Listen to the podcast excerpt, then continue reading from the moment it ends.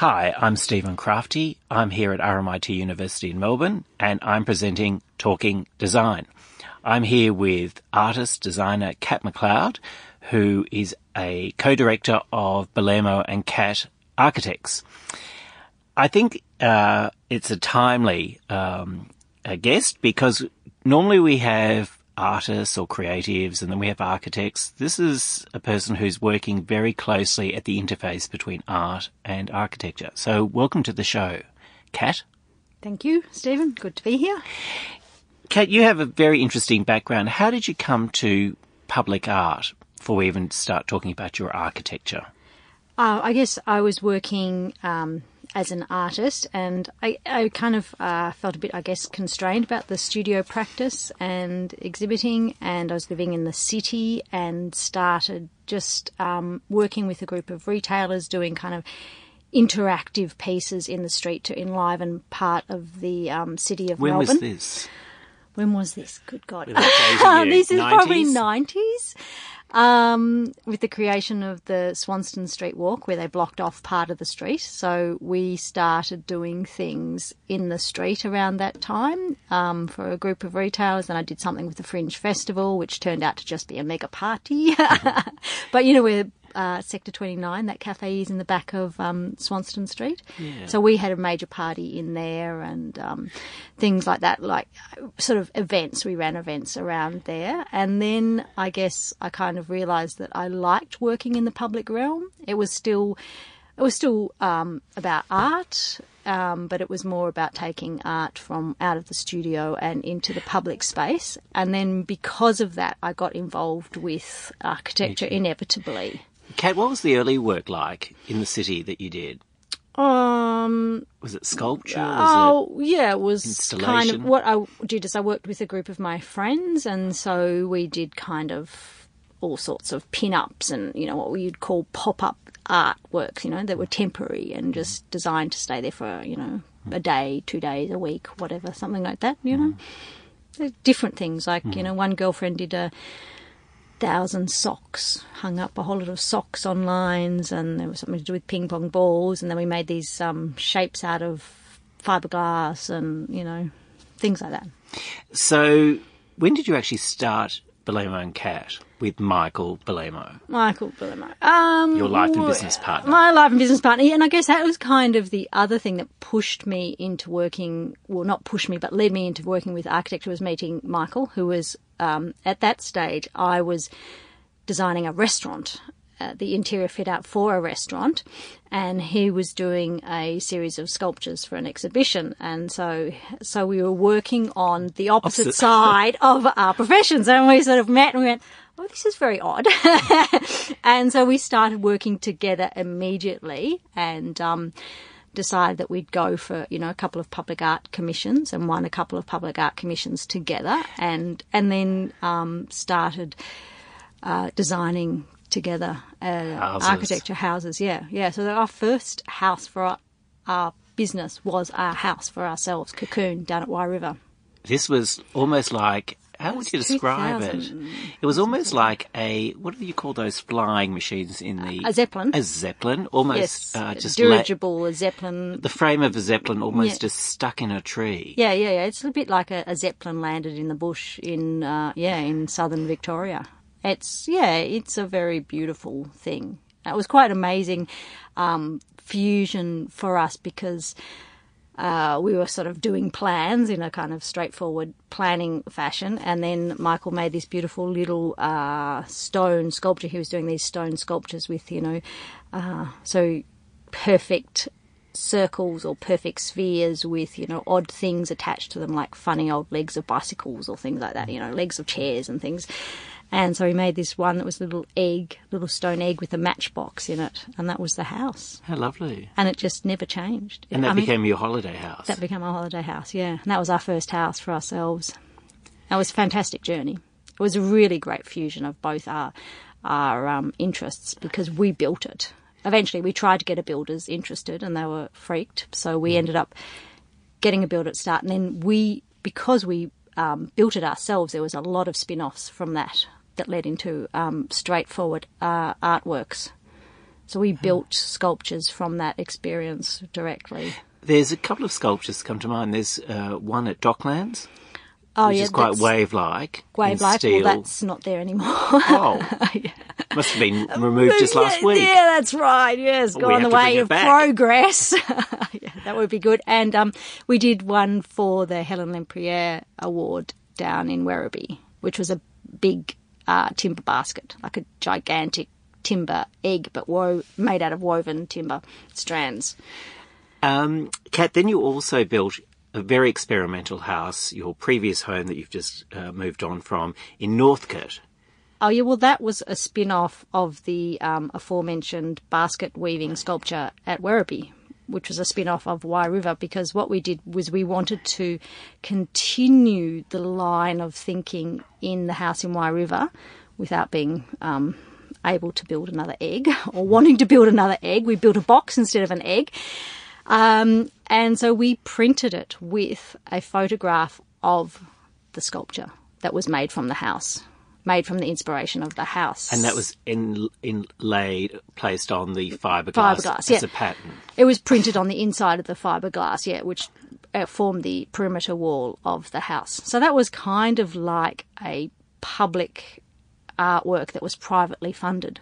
Really, it was our kind of Medici moment in the back streets of Melbourne. You know, it was. I mean, there were lots of reasons for doing it. One, to get rid of the, you know, to um, stop the graffiti potential. It was either it was a very heavily graffitied lane. It was either you do it or they do it. So you made a statement and said, we're Yeah. here first, and you've almost tagged the building. Yeah, we've, tagged, it. We've tagged the building, and we've also made an urban jungle because you know one of our neighbours said that they needed a bit of greenery, so we went with a you know like an artificial greenery. It was a very interesting house, uh, won several awards. Or- Uh, yeah, a couple, yeah. Yeah, I think Yeah, it did. yeah. And um, tell me some of the unusual things about the house because it was designed for two children. The bedrooms were quite small. The bedrooms were tiny. Um, well, and the and it had our office in the front.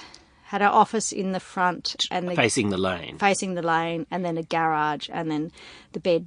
The children's bedroom was small, but they had a really big playroom. See, my the children still love that house. They still prefer that one to the one we're building now because they keep saying, "Yeah, we had a small bedroom, but we had a really big playroom, and we had a slide that went from you know balcony number one to balcony number two. Then we jumped from the slide into our bedroom window."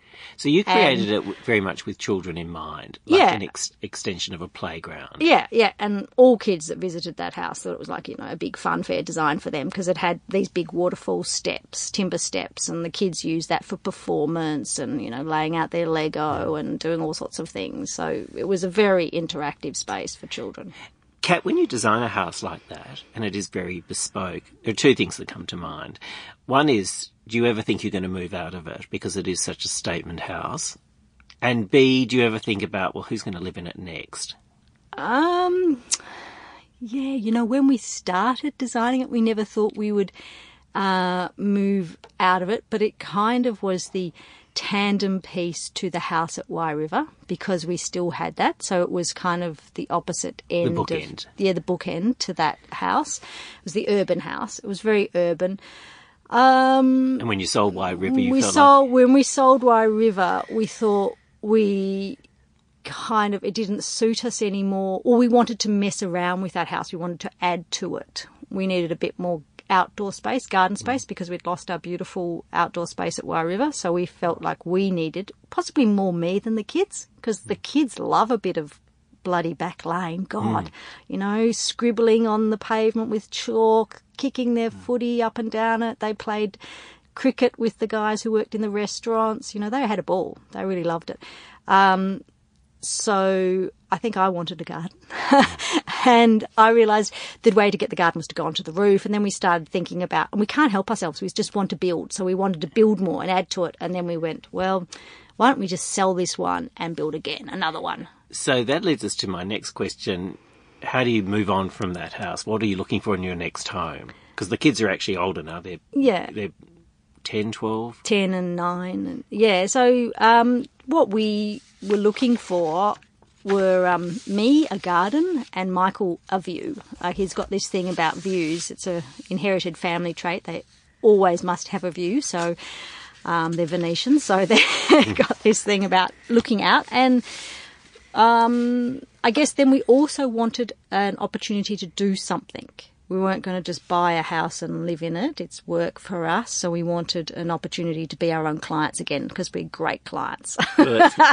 so, Cat, what we so you bought an Edwardian house? no, no, no, no. We bought a 1960s. Um, sorry, that's a bad photo. That's Oh, that's a rendering. that- That's a right. rendering. So we bought a um, 1960s brick venereal in um, on the hill in Northcote, which has got this fantastic concrete plinth in front of it. So So this is how it was originally. Yeah. So it's probably the most unloved house in the street. Oh, people thought it was a joke. In fact, a friend Looks a rang like us and a- said, Well, it looks a bit like a, a, a 60s clinic. a 60s clinic. Yeah, exactly. It is a bit like that. And so someone rang us and said, you are going to love this house. Everyone hates it.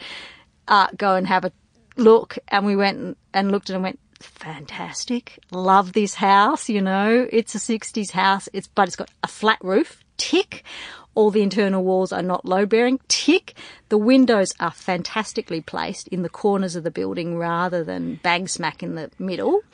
Um, and it's got a lovely layout and it's got a garden and it's it didn't have I mean it's got quite a good view but it has the potential for an amazing blockbuster view of the city um, which we have uh, capitalised on. Are you going to be keeping the ramp that I see in the photo? The ramp may go. the, the ramp may go, but you know, I guess the other thing is we do a lot of renovations as every, you know, small architectural practice does. And really you get these people who say, Oh, we've bought this house and we really like this house. And then eventually you end up eviscerating the house, you know, and nothing is kept of the house. And so we've gone for, no, we like this house. We are keeping 90, we are keeping, we've moved one wall and have got rid of the soffit in a certain, in a part of the building. And apart from that, the house as it is stays exactly as it is. and you'll be adding that second level, Yeah, we'll add the second level. And that's all we'll be timber, and then this very um, delicious yellow ribbon-like steel. Yeah. Thing. thing. What is that thing? What is that thing? Well, uh, the thing is that being on the hill in Northcote, this is in a street full of um, socially important, if not historically important, houses from the uh, you know 1890s on. So interesting Federation um, buildings, and uh, to get around. And the heritage advisor, first off, was his first comments was, "Oh, we thought you would remove the house, just knock it down." Is the best response. we said, "Well, environmentally, that's not a very good response. This is a very sound, well built brick building with everything in it perfectly functioning." Um, and so uh, we had to have a very good line with the heritage people, and we also really wanted to have a good response to the neighbourhood because it's a neighbourhood of really exuberant, over the top um, Federation style houses like you know, Gargoyles. gargoyles. You know, they don't have one gargoyle; they've got ten. You know, everybody's got as many turrets and gargoyles as they possibly could have. So our rationale was to go for roof exuberance. So we've actually just decided to go with everybody else's over the top roof embellishment and have done an embellished roof, but within keeping within the style of our existing house. So we've gone for a 60s style um, roof embellishment. And I guess also the other thing is when you It's like get a for people who can't see, it's like an organic, um, organic shaped flat roof sitting on Mm. the top. Yeah, it's a like a Noguchi table, if you could imagine the Noguchi coffee table, but in ribbon form. So it's just like a, a big yellow band in the in the in the sky. And I guess the other thing is because it's on the top of the hill, when you get to the street, you look up at all these gargoyles and so on. So we were always looking up at these gargoyles. So we moved from looking up at a gargoyle and translated that into a cloud that happened to be passing that kind of looked a bit like a, a gargoyle, sort of like a bunny gargoyle thing, and went, aha, okay, so we're going to take our roof embellishment from gargoyle to cloud shape and that's where we that's how we got to that shape that shape is really a simplified cloud a streamlined cloud So downstairs you'll it's a gold cloud we're going to be living within the gold cloud cat downstairs you'll will be bedrooms and will you put Yeah. living room up living room is going to be upstairs kitchen living upstairs. kitchen living upstairs at the moment we're leaving the um, 1960s kitchen downstairs because it's quite beautiful. it's very. What does it mean? What does it mean? Quite beautiful. Yeah, well, it's kind of uh, original, you know, original Laminex and original, you know, multicolored blue sliding doors, and everything's quite functional. So we've gone, mm, let's just live with it for a minute and see how we feel about it, and how do we incorporate that feeling upstairs because we're trying to reuse as many bits and pieces from the house as we can. So we're taking the ceiling lights and putting them on the wall, for example. In so it gives it a fresh, fresh look, feel. but but we're kind of reworking a lot of the stuff. We're taking all the cupboard doors and making them into a wall for one of the bedrooms and a big sliding door out of all the old little cupboard doors and things like that. So, yeah. Cat, do you get uh, concerned about the, the number of people who walk into a house like this and they might bowl it over, or they just do such a number on it that it's unrecognisable. Is it something that people don't get, or has to be the right client? Yeah, yeah. this I idea of putting that... new kitchens in all the time. All the time, yeah. And everybody has walked in and was like, "Oh, so you rip the bathroom out?" It's like, no, the bathroom works really well, and I love the why, blue. Why do you think the why, blue, funny blue china is great? Um, why do you think there is that? Uh, why do we think? I think because I think out mentality. ripping out mentality. I think we've all got the. Um, it's a little bit of a cargo cult thing. It's a bit of a you know what history we've got.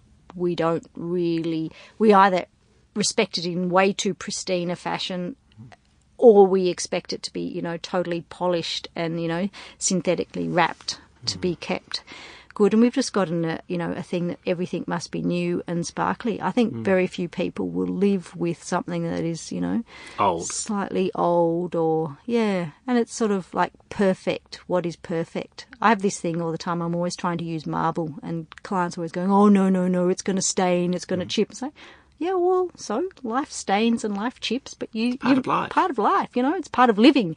Living with stuff that has life within it is beautiful. Yeah.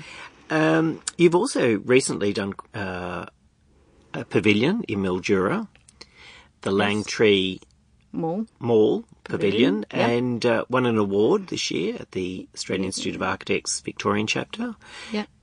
A very interesting uh, idea, and to me, it reminds me of uh, Miyake fabric that's been thrown mm. across the pavement. Tell me a little bit about that cat. Oh, I love that reference. Um, I wouldn't well, have thought. I wouldn't have thought that. Yeah, you're right. It's kind of a bit like a crimpled. It's like a flat landscape that's been crimpled up. Um, or it could be a Noguchi light. A Noguchi light. Yeah. Well, I guess that was kind of. I mean, amping up the local landscape was really kind of one of the drivers for this. This is a um, project for the heart of Mildura, which is a rural town in the northwest of Victoria, which is um, an agricultural area famous for oranges and grapes and um, sultanas.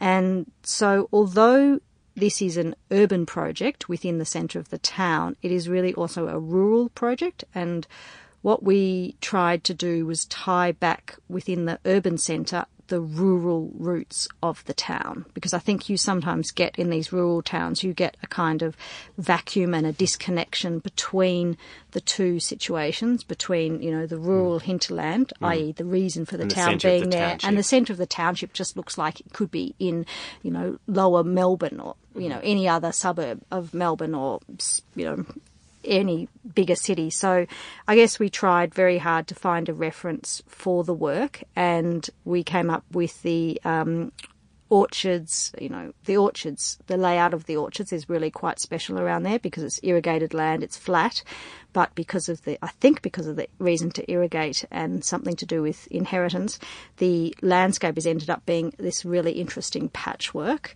So we like used, yeah, like a quilt, but not a quilt in regular squares. It's very irregular um, shapes and lots of sort of funny uh, oblongs and triangles and so on.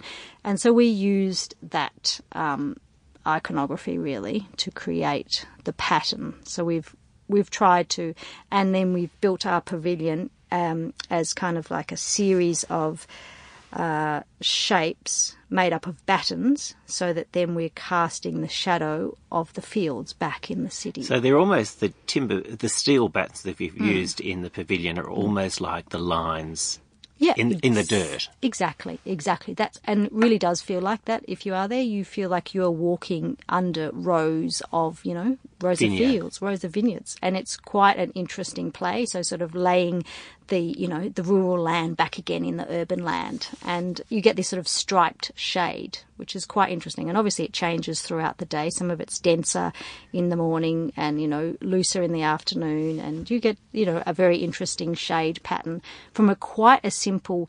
The other thing from that project is it was in, um, it's about eight hours drive from Melbourne, and we couldn't administer the pro the project too heavily, so we had to come up with a very simple and practical build that could be handled by the local builder in Mildura. So it's got a complexity.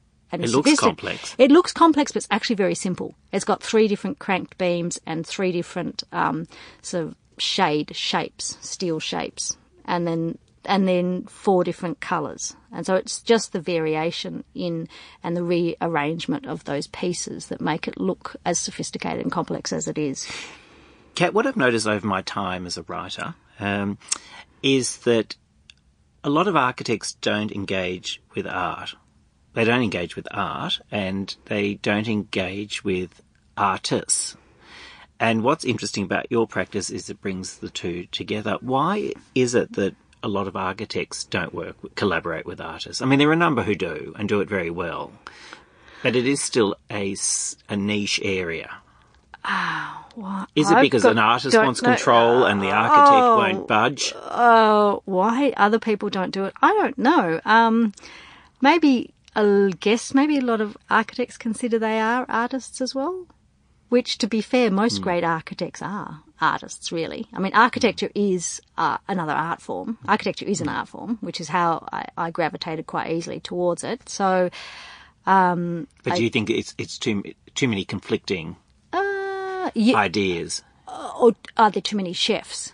Too many chefs. if you've got uh, Two an great architect, artists. yeah, you've got two artists really. So if you, the architect is an artist anyway, and so Mm. you're getting another artist. So sometimes there is that conflict, but I mean, collaboration is possible in any way. Anyway, you can have two artists working together. You can have two architects working together. You can have two landscape architects working together. You can have a landscape architect, an architect, and an artist working together. You know, it's like you know, perhaps it is just a matter of um, too many head chefs.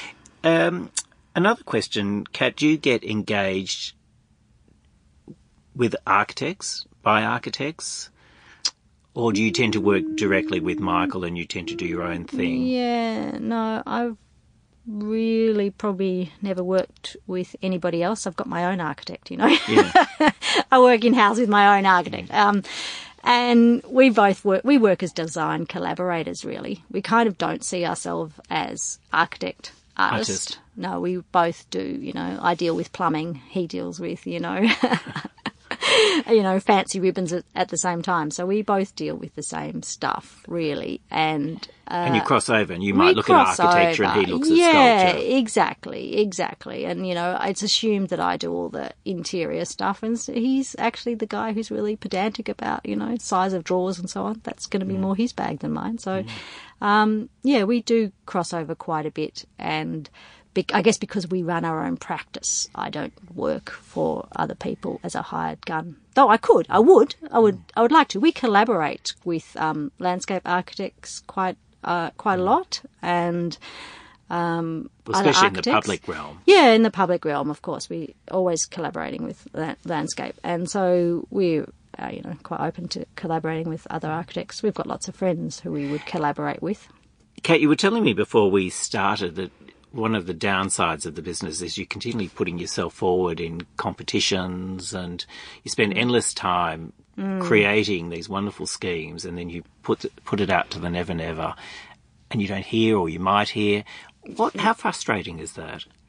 Yeah, well, that is quite frustrating because you do put a lot of work into it, and you And a lot of it's not paid.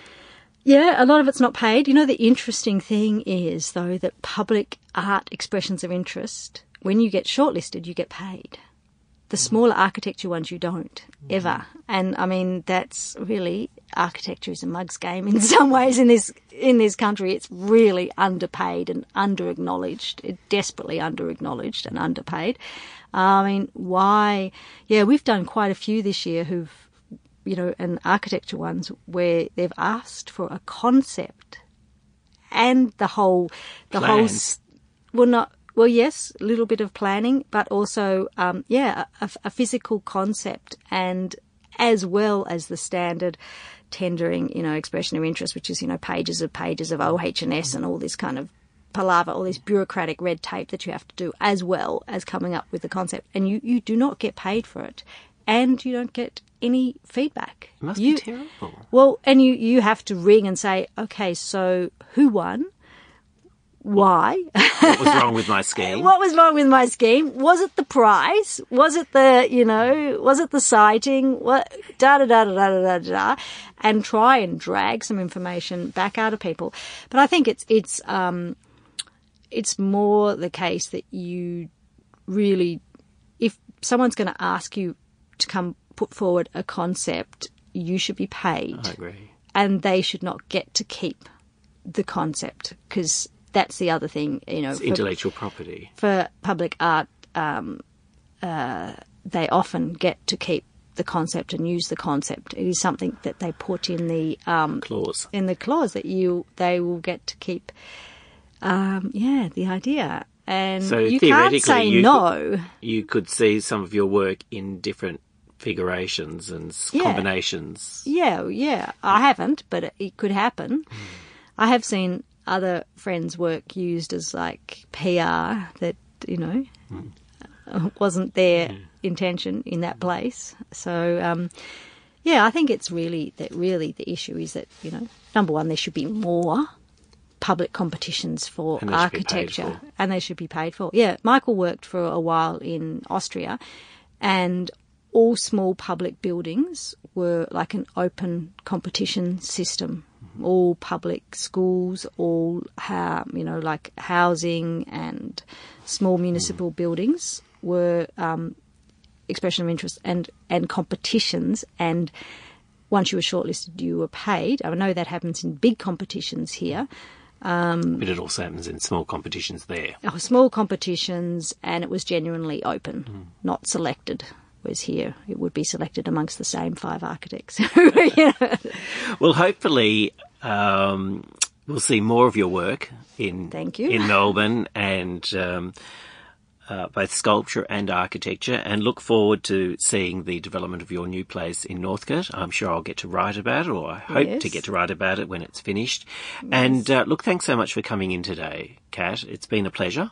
Thank you, And um, likewise. I think you're an interesting figure on the design scene. Thank you very much, Stephen. Pleasure to be here. You've been with Stephen Crafti talking design at RMIT University in Melbourne. Thanks so much for listening.